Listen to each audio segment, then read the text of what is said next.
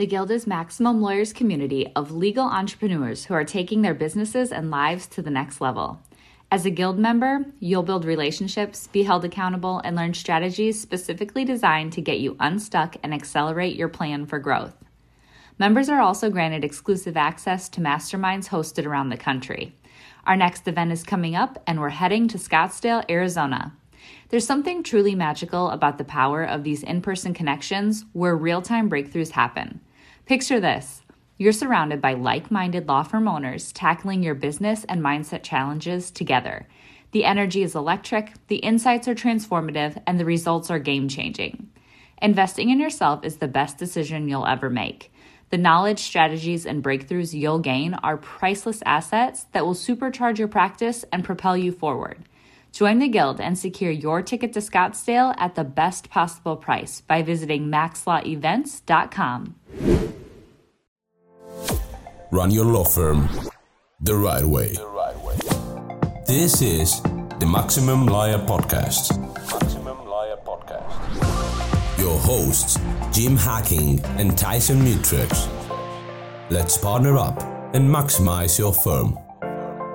Welcome to the show. All right. Well, everybody, thank you for being here. I'm very excited about this. The great thing about having Maximum Lawyer is when you have something that you're struggling with, you can get experts on the show, even those with U.S. flags behind them, and get them to give you advice about the things you're wanting to know. And I've been working with Megan especially, but I've talked to, I think, most of you about running an office remotely. And Marco was asking questions in the big group the other day. So I said, hey, let's have a jam session. We'll go for an hour on Thursday, and we can talk about it. So why don't we go around the horn and everyone can talk about sort of how they got into the experience of having a remote office. Marco, you can maybe talk about what you're thinking about, and then we can sort of riff off that. I know Marco has questions, and I probably still have some remnant questions, but I thought that this would be a good way. So Chelsey, you're on my screen first. Why don't you start us off? Sure. Hey, thanks again for having me. Well, I built a team and systems and processes that allowed me to work remote from anywhere in the world. And I noticed around 2018, looking back to 2010, I was traveling about 4 to 5 months out of the year total.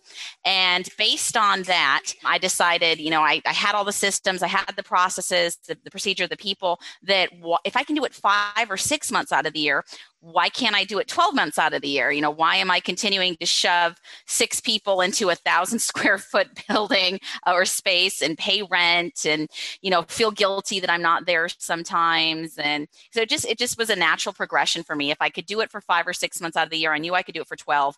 So in 2018, I moved to Mexico. I'm actually in our Mexico home right now. And this is where I have run my Florida personal injury law firm exclusively since 2018. I still travel a couple months out of the year abroad, but it's just, this is where I live now. This is where I'm raising my kids. This is my life.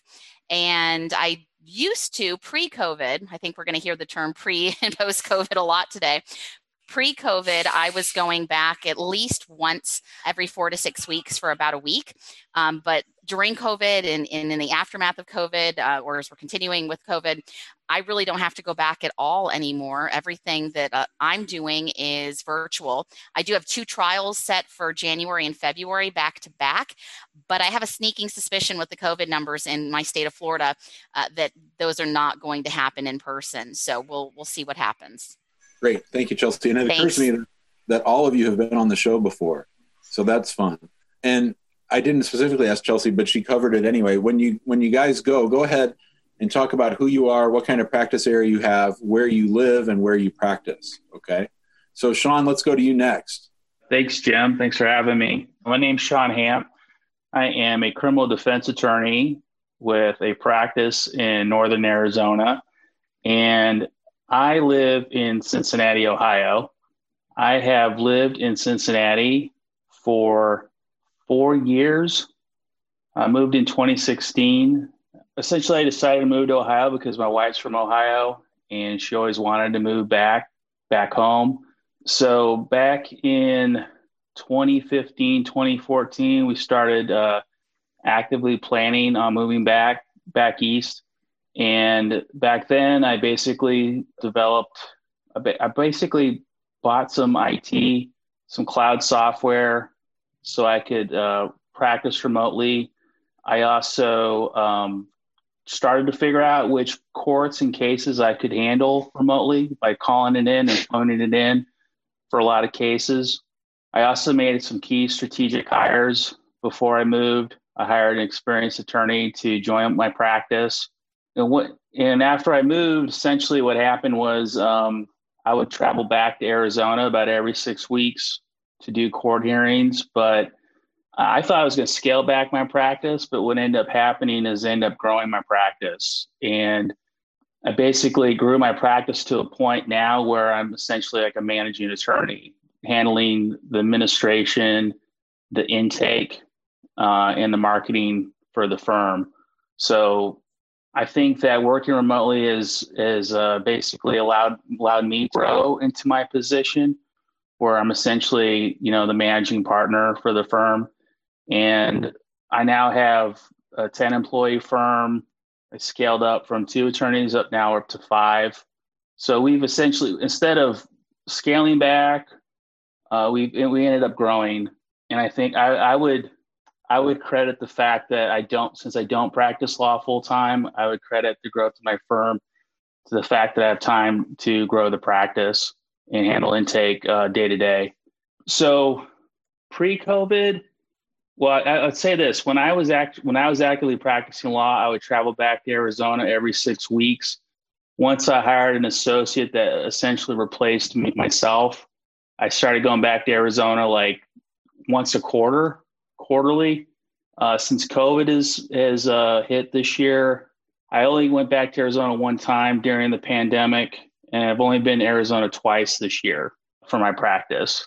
And I guess I don't know when I'm going to fly back to Arizona because of the pandemic. I was hoping to do it this winter, but I don't think that's happening. So I'm hoping things get better in the spring, and I'll get to use my airline miles then.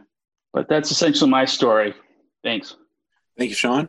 All right, so let's go over to Megan Zavieh. Megan and I met on stage at Clio a while back, and she's been a great resource. For those of you who don't know, she's a lawyer for lawyers, and she'll tell you about her practice. But Megan, tell us about where you live and your practice, and I'll just give a plug out. If you have any kind of California ethics questions, Megan's been extremely helpful for me. She has not charged me nearly enough for the value that she's given me, but I really appreciate you being with us, Megan. So go ahead. Well, thanks for having me, Jim.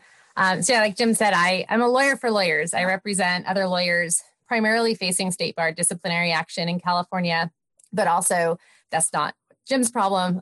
The other part of my practice, which is really fun, is helping lawyers who are trying to develop something new. And it really runs the gamut. Things that are not traditional brick and mortar law, local serving law practices. Like as soon as you get outside that area, there's all kinds of ethics questions that lawyers have. So I advise lawyers on how to do things their own way and differently, which is what I've done a lot of myself. So I was born and raised in California, but did my federal clerkship in New York and then worked there for a long time. Whole big law, securities litigation. So I'm admitted in New York and New Jersey. And then moved back to California thinking that I was going to continue working for the big firm. And that was when the recession was hitting in, I guess it was end of 2007, beginning of 2008. And I had the opportunity to start representing lawyers at the state bar. It started out as a personal issue for someone close to me. And I went, wow, I actually really, really love this work. And then we moved to Australia. And so I was like, well, okay, I really love what I was doing. And now we're halfway around the world. So I started my virtual practice before it was really a thing. We didn't talk about virtual law offices. The state bar lawyers knew I was in Australia and the judges knew I was there. And they basically were doing me a favor, letting me appear by phone all the time. And it was just not really something that people talked openly about. But then I moved from Australia to Georgia. And that was kind of when we realized we were never going back to California. So I thought of trying to work in Georgia. And that's when I learned that in the South, the state bar disciplinary system is super genteel. And they're like, oh, you have a complaint. Let's see if we can work this out. And if you work it out, Like, oh, we'll just destroy any record of there ever having been a complaint. And that's so awesome for practicing lawyers. And it's really terrible for someone whose practice thrives on basically a really intense prosecution process, which California has.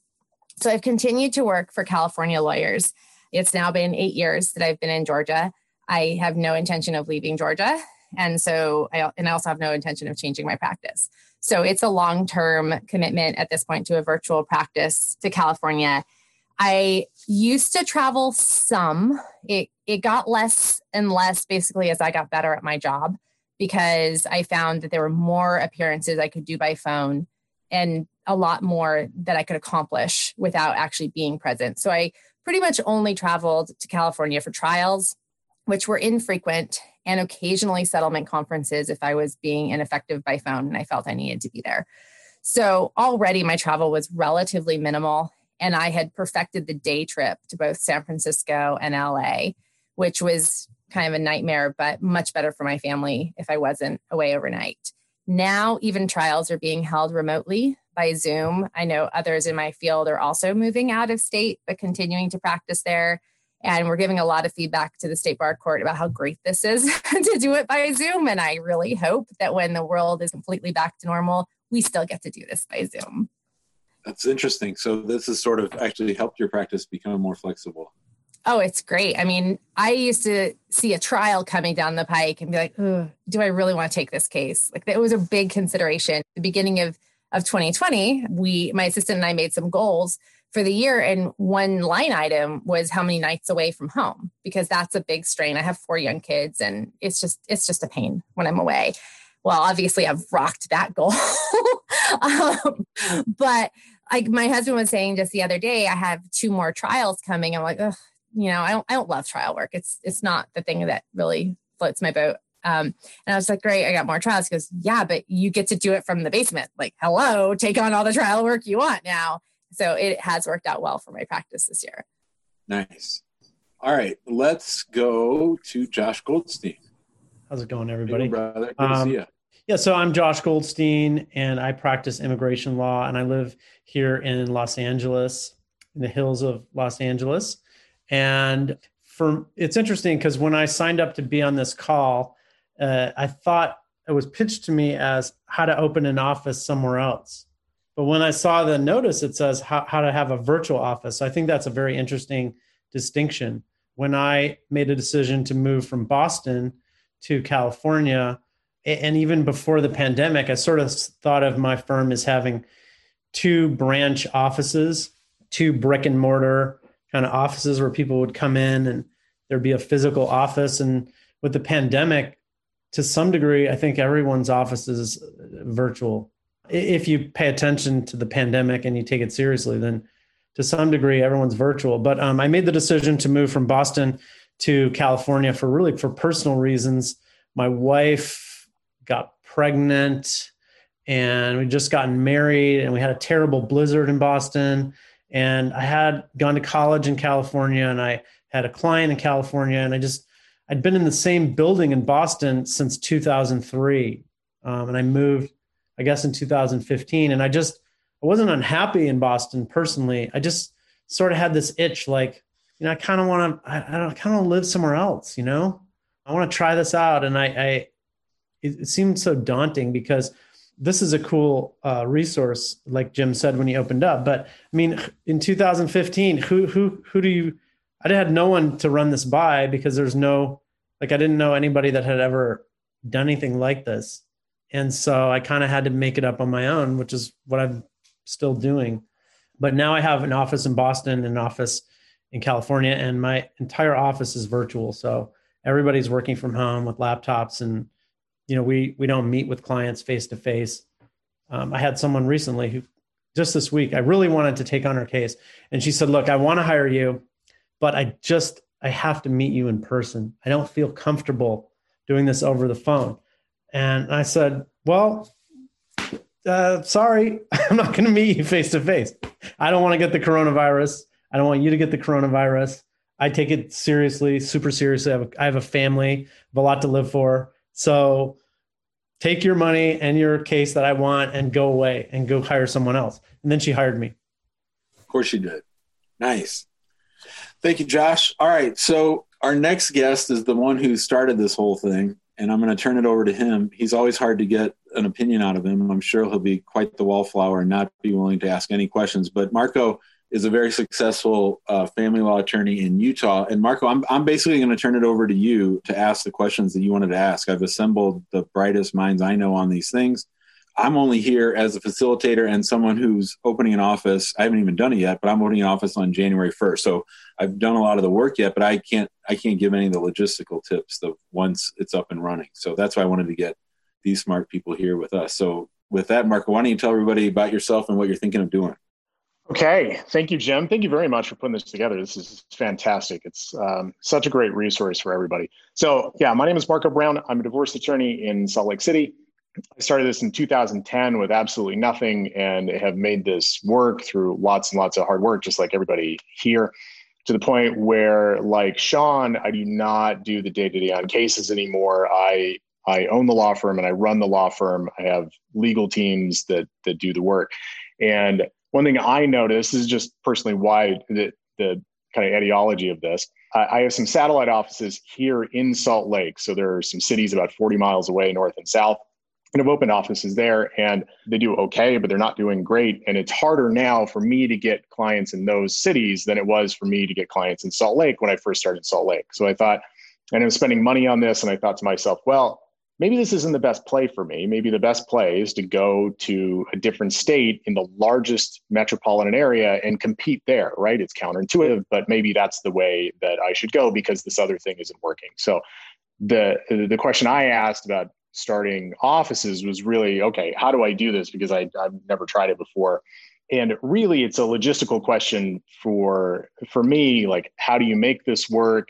I mean, I'm to the point where I don't even know if I have to be barred in these different states, because I know that large firms do this sort of thing and not all the people are barred. And like, how does that function? So that's really what I'm trying to get out of this is like the how-to of the whole thing. And as I've looked at it, it seems like other people have these same sorts of questions. So I'm again thankful for the panel to discuss this. But I guess we can start there. Other than federal, where you can practice anywhere, if it's state specific, do you have to be barred in every state as the owner of the law firm, or is it do you just have to have somebody there in the law firm that works that is barred in the state? I can take it away at this. So. Immigration is a quirky issue, practice area, because it's a federal administrative area of law. And there's a Supreme Court case. A Florida bankruptcy attorney was practicing and the Florida State Bar tried to shut him down. And he took it to the Supreme Court and he won. I think it's Sperry v. Florida. I'm not sure. But basically, if you have a federal practice like immigration or bankruptcy, then you can practice in a different state with subject to restrictions and so on. And you have to follow the state ethics. But I think that's a question that depends on state bar ethics. And I think it's a great idea to get an attorney who specializes in state ethics to give you some advice on how it works in your jurisdiction. And I mean, like if you're going to open an office in state X and you live in state Y, have you passed the bar? Are you licensed in that state? Can you get admitted through reciprocity or some other means? And if not, then I think you want to run it by a lawyer who really knows these issues. That's what I would do. Megan, you want to talk about that? Yeah. So, I mean, Josh was absolutely right. To the extent, there's an actual state that you're going to operate in, I always recommend that people get ethics advice specific to that state. And APRL is the National Organization for Ethics Lawyers, the Association of Professional Responsibility Lawyers, and their website's aprl.net. And you can find a directory there of lawyers who do this work state by state and then what type of work they do, because believe it or not, there's a ton of subspecialties within ethics. And like some people do admissions cases, some don't, some give opinion letters, some don't. So that's, first off is always where I would start. But generally speaking, it's doing the work in the state where that matters in terms of bar licenses. So you can often own a firm, be the sole owner, have all of the profits come to you, without being admitted in every state in which the firm operates, so long as the individuals doing the work in those states are licensed to practice there. So if you're serving the clients in Utah and you're practicing Utah law, then those people have to be admitted in Utah. Then if you have a New Mexico office and that's where you live and work, and you're barred there, then you can do substantive work there. So generally, that's how it works. And we're seeing that from a regulatory perspective when we're discussing non-lawyer ownership of law firms. That's obviously a big hot topic in the ethics world. And we have non-lawyer ownership permitted already in DC. It has been for a long time. And now it's changing. The landscape is changing. Arizona, Utah, perhaps at some point California, starting to change those rules. And that leads to the very question really that you're posing is, well, what if a non-lawyer partly owns a firm and it's fine in the jurisdiction where the firm is headquartered and where that person lives, but now they open a satellite office in a state where non-lawyer ownership is not permitted? Can they share in the fees that come from that state? And so that's really where we see this being an issue that people are really talking about more than just lawyers owning a practice in another state, because people don't like, I don't know, it just, I guess, wasn't too sexy when it was just lawyer. But now that we're talking non-lawyer ownership, suddenly that issue has blown up into kind of a hot topic. And so far, what we're seeing is so long as it's okay in that headquarters where you live and work as the non-lawyer partial owner, it's going to be okay for other fees coming to you from states in which that type of ownership arrangement is not permitted. But I think that just sort of highlights that this is an issue to discuss with someone in the states where you're going to operate to ensure that it's okay. One more thing I would add is there are some practical considerations aside from ethics. Like, for example, in U.S. District Court, in Federal District Court for the Central District of California, they have a very specific local rule that permits who can appear in that court. And they don't want anyone who lives in California who does not have a local law license to step foot in that court. So you can't get admitted pro hoc vice, you can't, nothing. And so I get a lot of cases in federal district court in DC where the attorneys will just transfer the case to Central District of California, and I have no ability to represent the clients directly because I'm not licensed in California.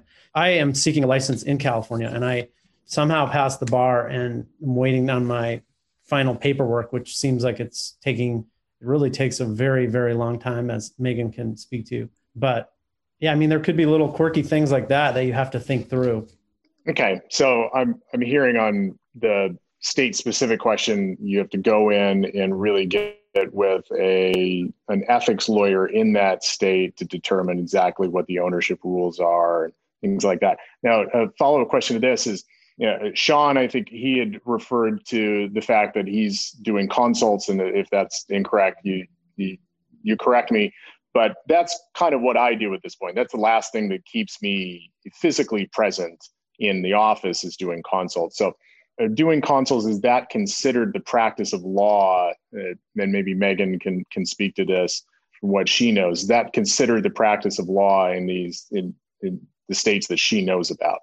Generally speaking, yes. I mean, unless all you're doing is gathering information, we see that like with, sending a paralegal to do an intake interview. Well, they can't give legal advice. So that's not practicing law if it's done right. It's just gathering information. I think most of us, that's not really what we mean when we say we're doing a consultation. We're usually providing feedback or giving some guidance, some advice. So it is practicing law.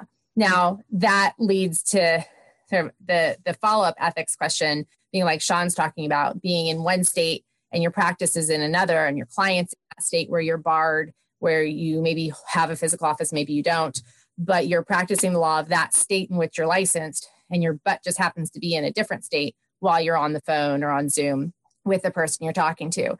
So not in-person consultations, but anything remote, which, I mean, honestly, I think I tell people this 8 years ago when I was doing this from Georgia, even if I was around the corner, there's really no point in us sitting down across the table. We don't need to.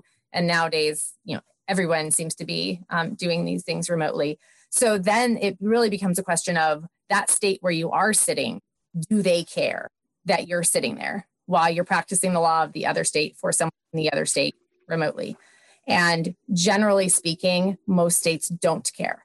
Florida is the notable exception banner headline. I always joke about the Disney World parents. How many of us have been to Disney World and taken a call or replied to an email on our phones while we're there? We're not licensed in Florida. Well, Florida has taken a super hard line view of that at times. I don't know of any Disney World parents who have actually been prosecuted for the unauthorized practice of law for stepping outside of Space Mountain and getting on that call, but that has been their general approach. most states, it's really like they just kind of can't be bothered. Their residents aren't impacted. Their state law is not impacted.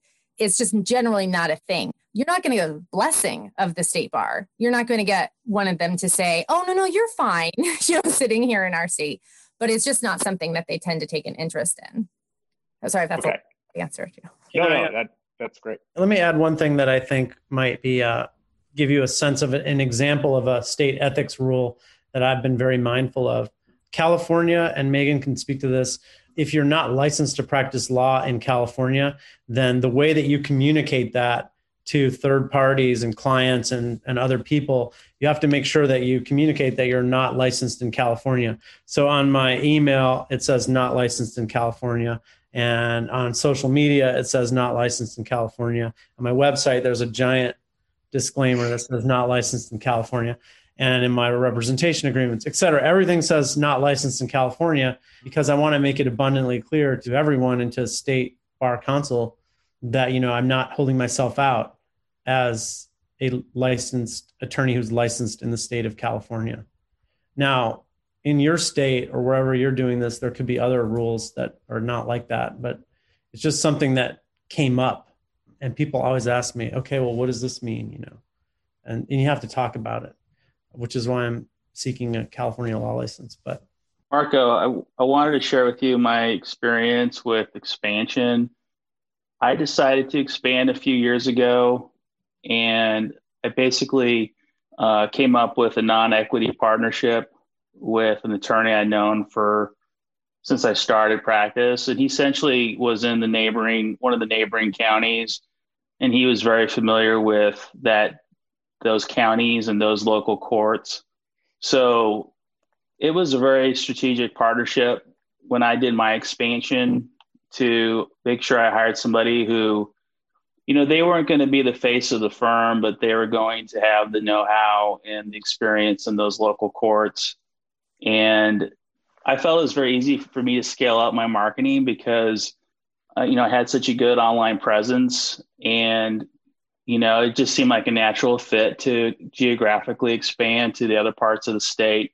But for me, it was very important, since I wasn't even in Arizona, it's important to have another attorney on the ground who was very familiar with those courts. So from a marketing, logistically perspective, I felt it was important for me to have, you know, an attorney on the ground who could handle it. So, you know, because you mentioned about going into other counties in your state, and now you want to make a play to go to a different state. But I expanded by going into neighboring counties, and then I just made some key hires to man those offices and staff those cases. And, you know, I was able to take advantage of some things like, you know, like your Avvo 5-star rating or 10-star rating or whatever. I mean, that follows you whether you're in Arizona or Ohio or wherever you open your practice, your Avvo rating is going to follow you, and whatever other ratings you have out there in the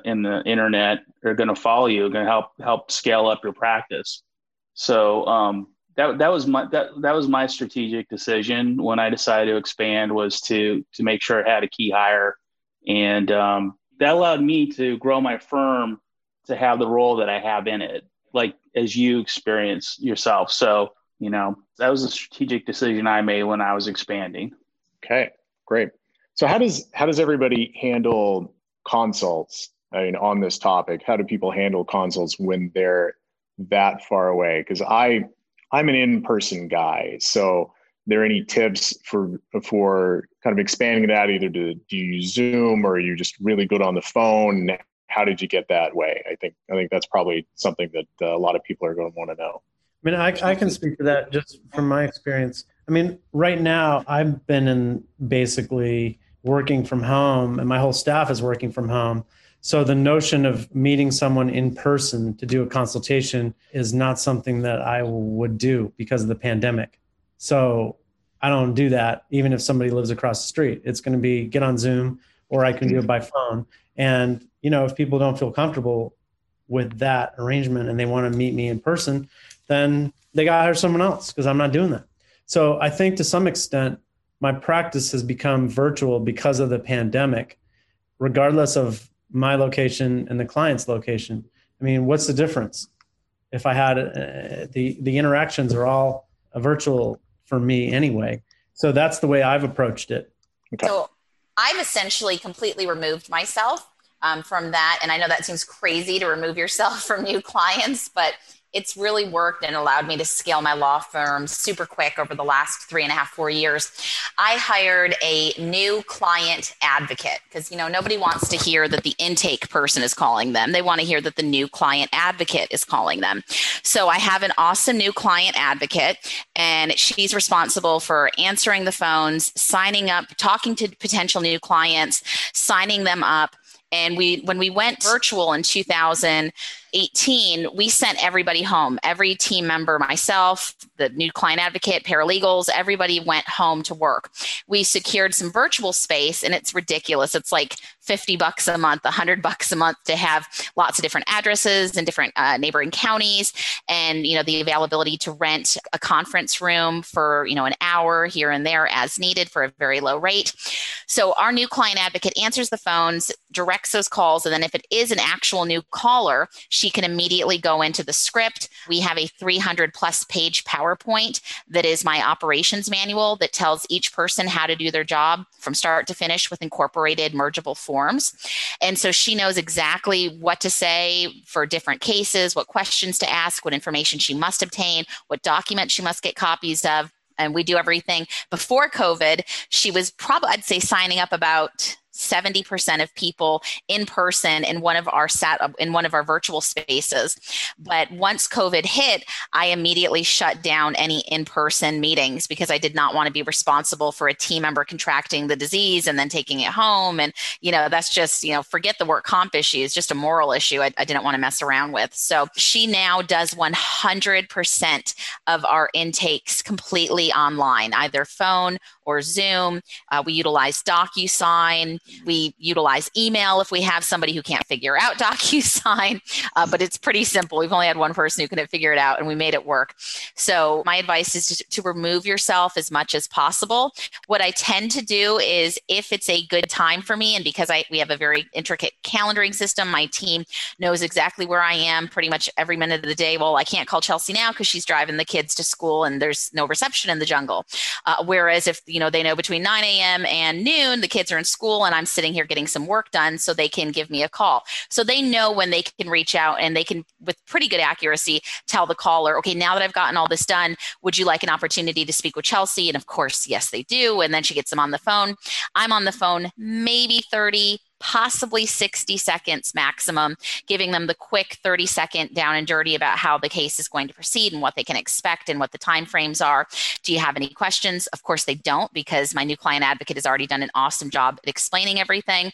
They feel like they know me from the website, the videos, you know, talking to the new client advocate. Then they got the 30 seconds with me on the phone.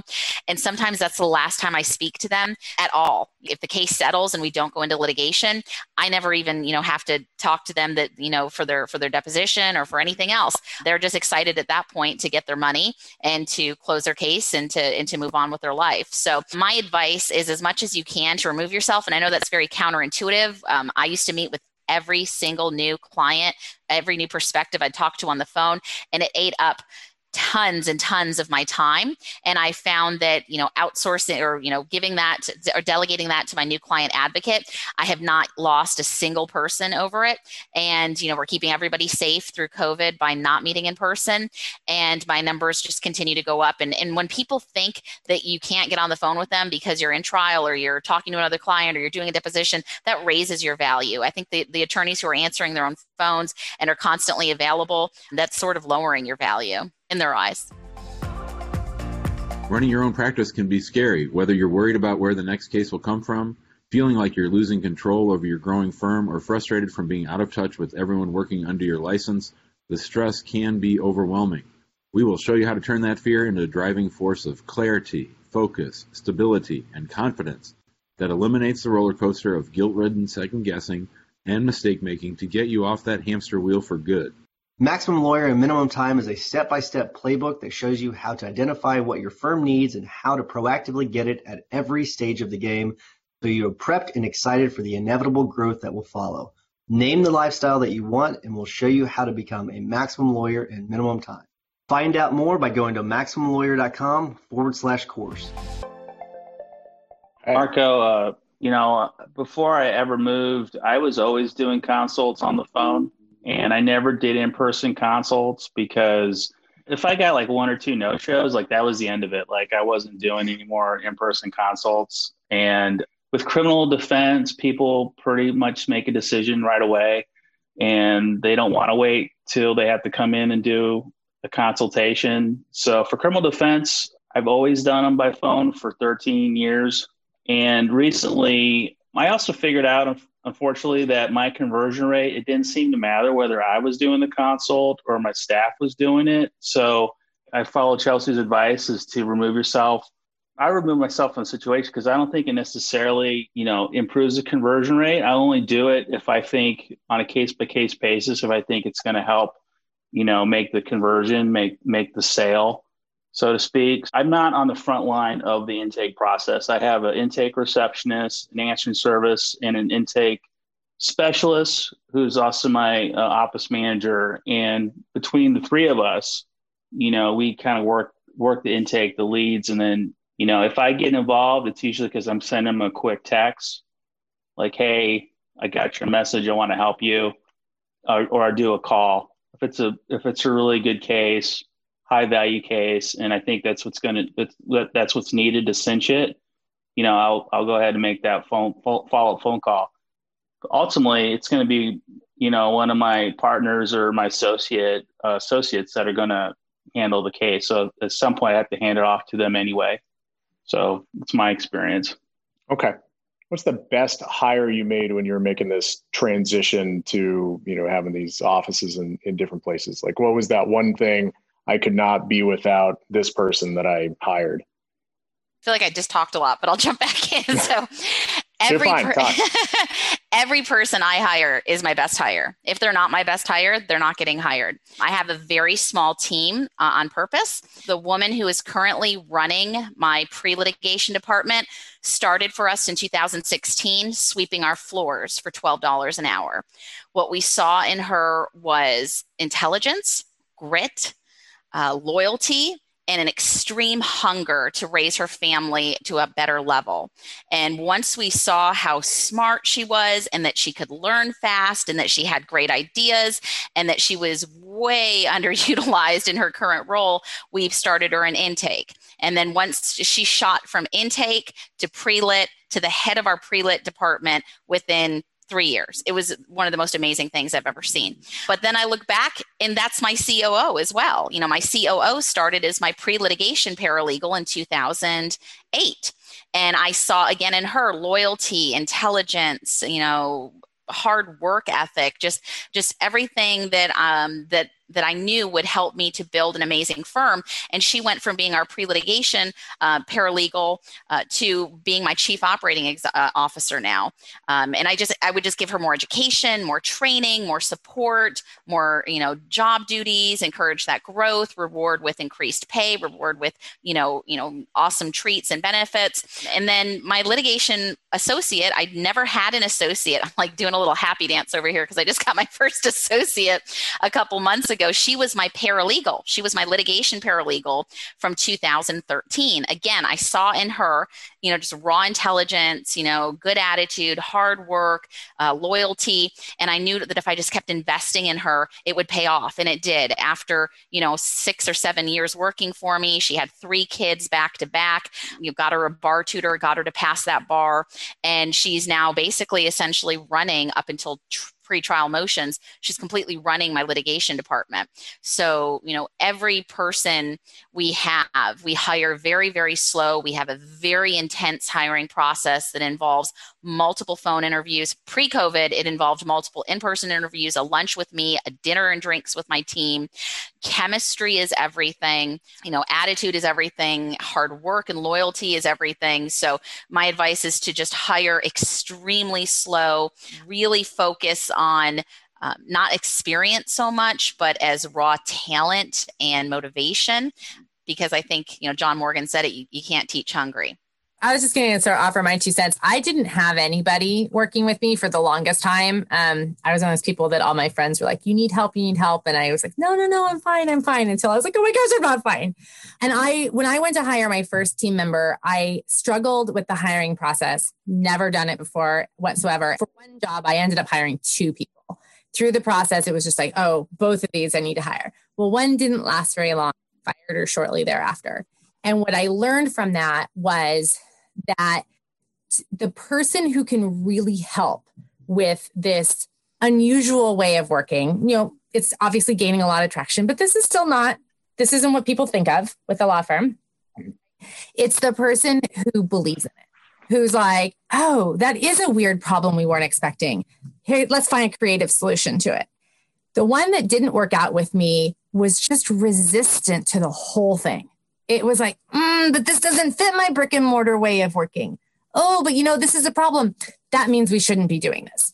And so just having somebody open who's determined to help solve the problems, to me, that's the key hire, regardless of where they fit into your organizational structure.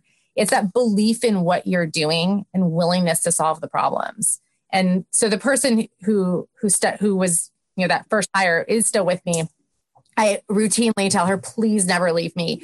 And her job has evolved. So similar to what Chelsey was saying, I had this idea of the help that I needed. And then she actually spotted new roles for herself.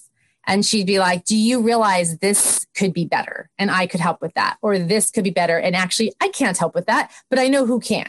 And so it wasn't a job title. It was an attitude. Let me add something as well. My associate, who's been with me for a long time, is really a crucial part of my firm. He said to me the other day, he's like, I don't really want to work remotely. I don't like it. I want to be in an office with teammates in person.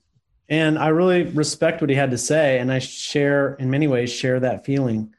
But I don't think the pandemic is going to be over anytime soon. And maybe the vision that I have for the firm, I don't really know, but it might just be that virtual is the way to go.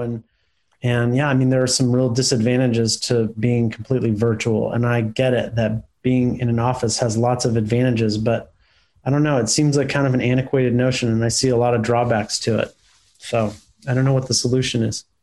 So on that note, how do you guys handle sort of like building camaraderie and the team approach with people who aren't in your same physical space? We use a lot of online instant messaging in our office. We use Google Chat, I think it's the name of the product. It's like their Slack channel for Google. And, our whole office is built pretty much off G Suite and Google products, but we essentially have chat rooms. We share office news, case news. We share new clients. So that's how we stay in touch, because it's not, I'm across the country, but then I have basically 2 manned staffed offices, actually three staffed offices in Arizona. So they're not all together in the same place. I mean, they're dispersed across the state. So we stay in touch basically through instant communication. And that's how we do it. I mean, it's like, virtually we're in that space. Like my head's in Arizona all the time in these chat rooms. And that's how, we're in the same place. So Shawn, how do you hire?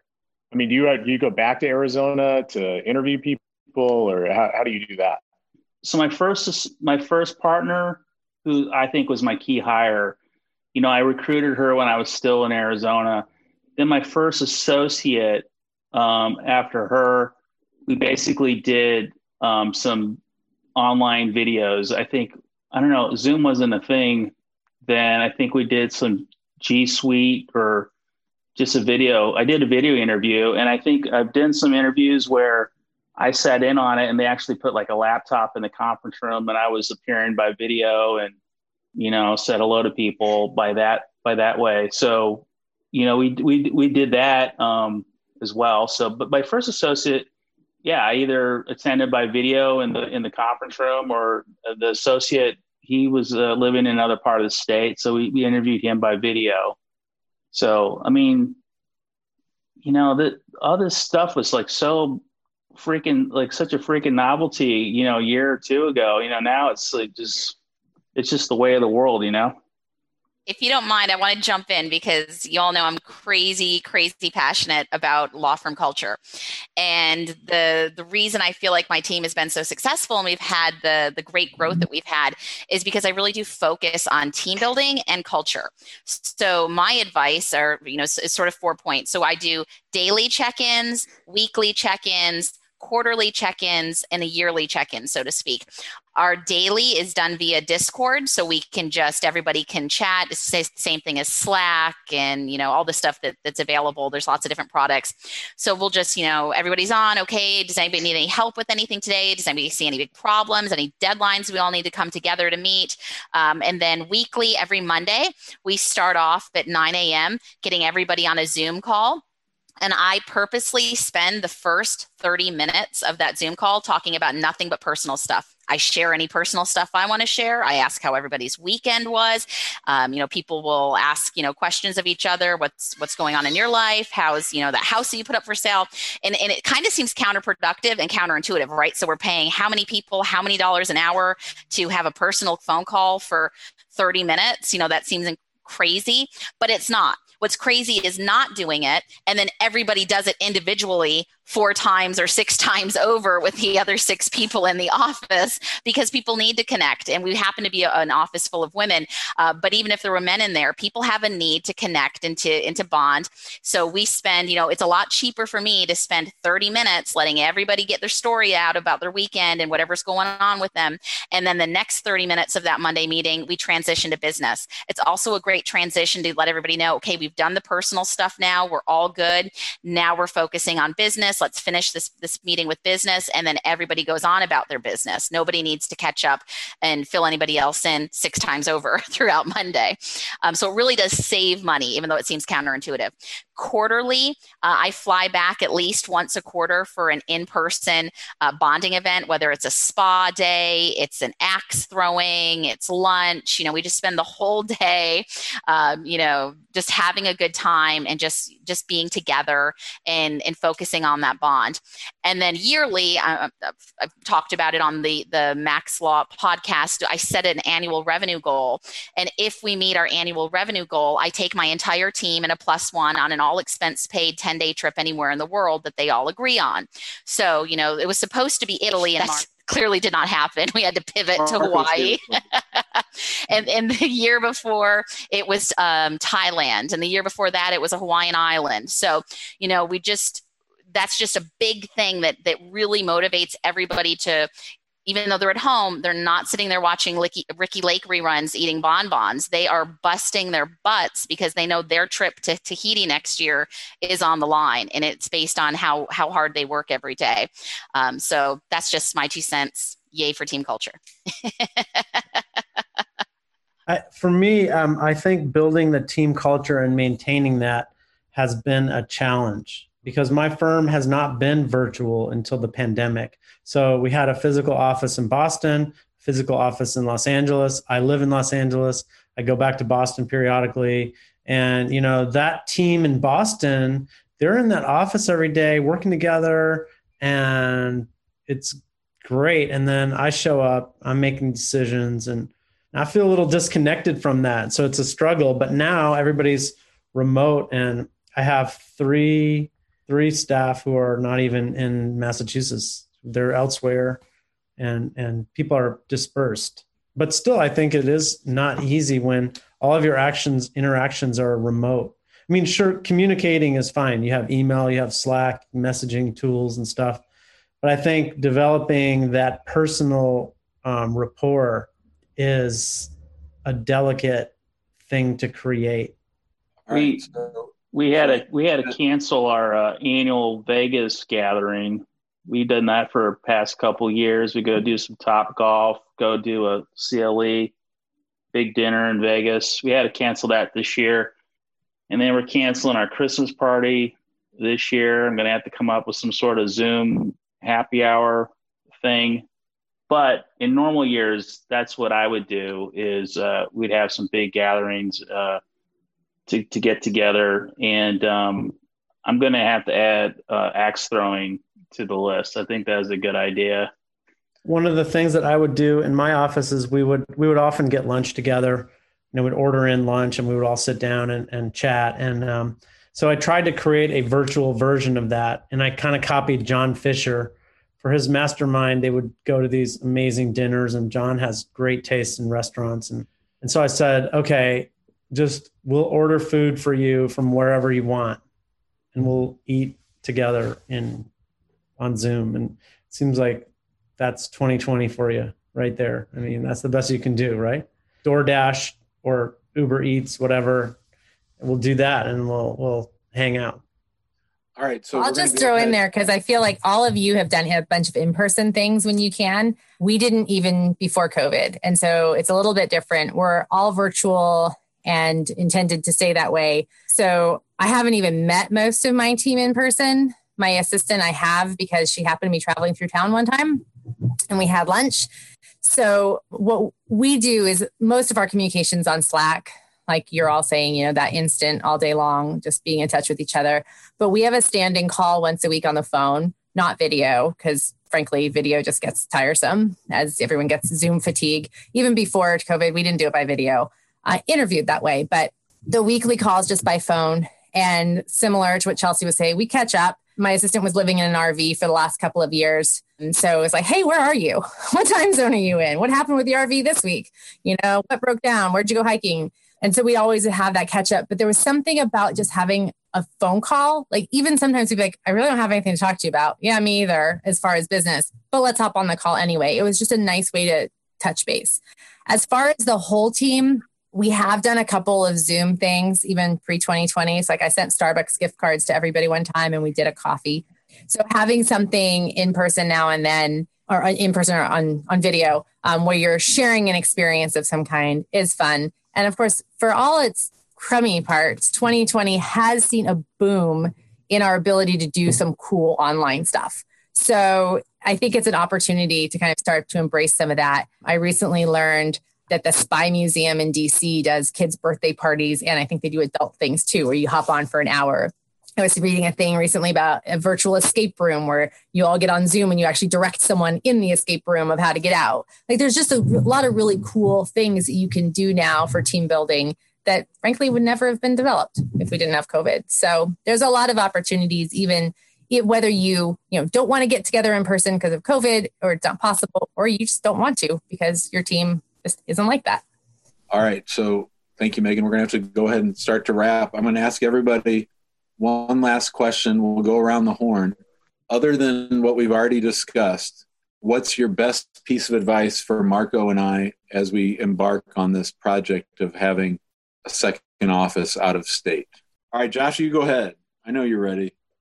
Yeah, I mean, I think I don't mean to be a downer, but I think you should think carefully about why you are doing this. What's your motivation? What's driving you to do this? Because having an office that's in a completely different part of the country from where you and your family live is going to add some incredible complexity to your life. I'm not saying you shouldn't do it, but I'm just saying you want to be very clear about what you're doing. It's sort of like, it sounds really cool to have a celebrity client, right? But then when you actually get a celebrity client, it might not be very cool. And I know like a lot of times I've had to go to Boston. I'm away from my kids, which is really great to be away from my kids, but only for like one day or 2 days. But after that, I mean, it's just such a pain. And the flight is 6 hours. So I'm not bitching about it because it worked well for me. And I'm glad that I did this. But, there's a lot to this. And you want to be very clear about why you're doing it, I think. Okay, cool. How about Chelsey? Sure. I think I would say focus before you grow, if you can, focus on your firm's culture.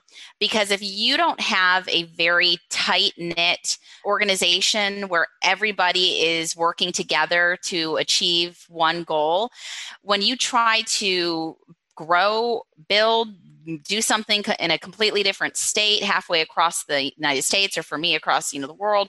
And not everybody's on board. Not everybody's 100% on board knowing where we're all rowing this boat to.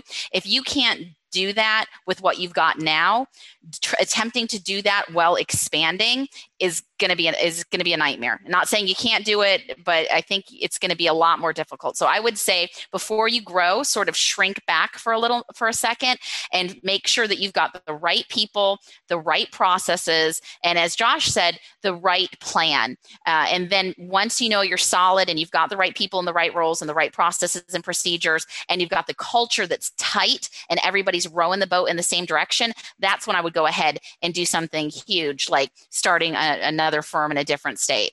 Awesome. Megan? Yeah, so my tip is actually really just simple. And that is, when you're going to live in one place and work elsewhere, get a virtual address in the place that you want to attract clients to.